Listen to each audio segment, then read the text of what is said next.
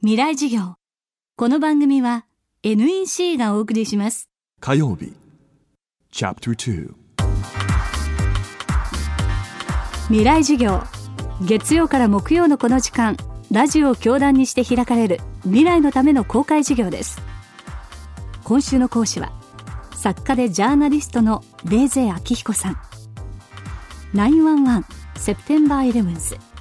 民主党のアメリカ共和党のアメリカなど著書は多数。アメリカ・ニュージャージー州を拠点に政治経済文化スポーツとあらゆるジャンルからアメリカの現在を伝えています。2008年のチェンジから4年先週のアメリカ大統領選挙では大きな政府を掲げたオバマ陣営が小さな政府を掲げたロムニー陣営に勝利しました。未来授業2時間目。2期目を迎えるオバマ大統領が挑む最初の課題とは何かテーマは財政の崖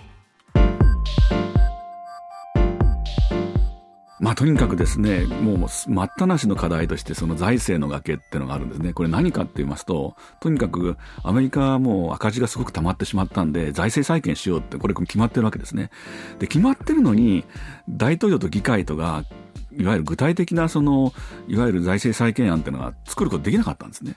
で作ることができなかった場合にはものすごく厳しい歳出カットっていうのをやりますよっていう法律が自動的に2013年から動き出しちゃうんですね。それでドーンとその政府がお金使えなくなっちゃうんです。それと同時にこれまでやってたそのブッシュ時代の減税っていうのがポーンと自動的になくなってそうするとその政府にとっては税金がいっぱい入ってくるようになって使うお金は減りますからぐっと赤字は減るんですけどそれがですねアメリカの経済全体 GDP の3%ぐらいダウンさせちゃうんじゃないかと。そうするともうバタバタバタって世界経済も不況になっちゃうってことで。ですからその崖をこれから登るんじゃなくて平らなとこ歩いててドドンと崖に落ちるみたいなそういうふうな設定になってるわけです。でもちろんこれは落ちないように法律を変えなきゃいけないんですけどじゃあどうやって変えるの？っていうのがもう12月31日までに決めなきゃいけない。これがもう待ったなしの課題ですね。まあ、ただそのあの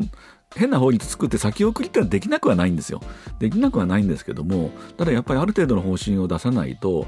やっぱり株なんかその失望して暴落したりとかっていう可能性もないわけじゃないし、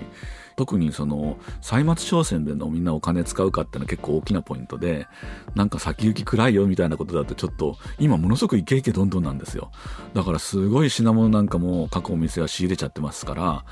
だからこれで途中で嫌な感じになっちゃうともうえらいことになるので、で、人もたくさん雇ってますね。だから、やっぱりこれ、本当にこれ、もう12月の中旬にかけて、もう待ったなしです。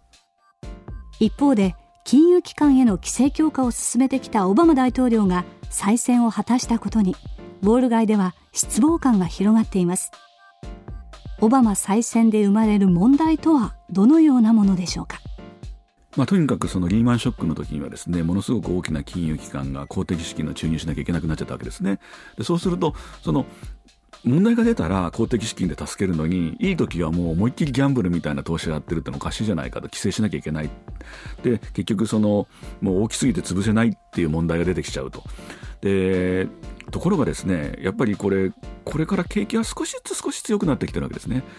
にもからそこでバンとこう網をかけるようにですねより強い規制をかけると。俺はもう2回も選挙に通ったんだから これは自分の政策国民が支持してるんだから民主党流にもう銀行規制するぞってやっちゃうと銀行だけじゃなくてやっぱり経済全体の景気も悪くなる可能性があるわけです。ですから今言ってるのよりもう少し穏やかにして妥協点を見つけないとやっぱりこれも大きな問題になるんじゃないですかね。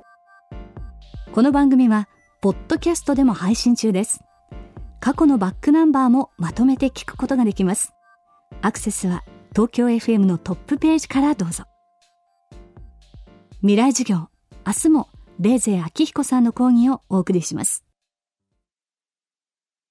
地球にあふれるたくさんの情報数字も文章も動画も感情もそんなビッグデータを集めて組み合わせて分析して新しい価値を創造する。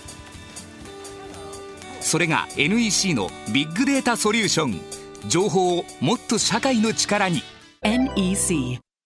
未来事業。この番組は NEC がお送りしました。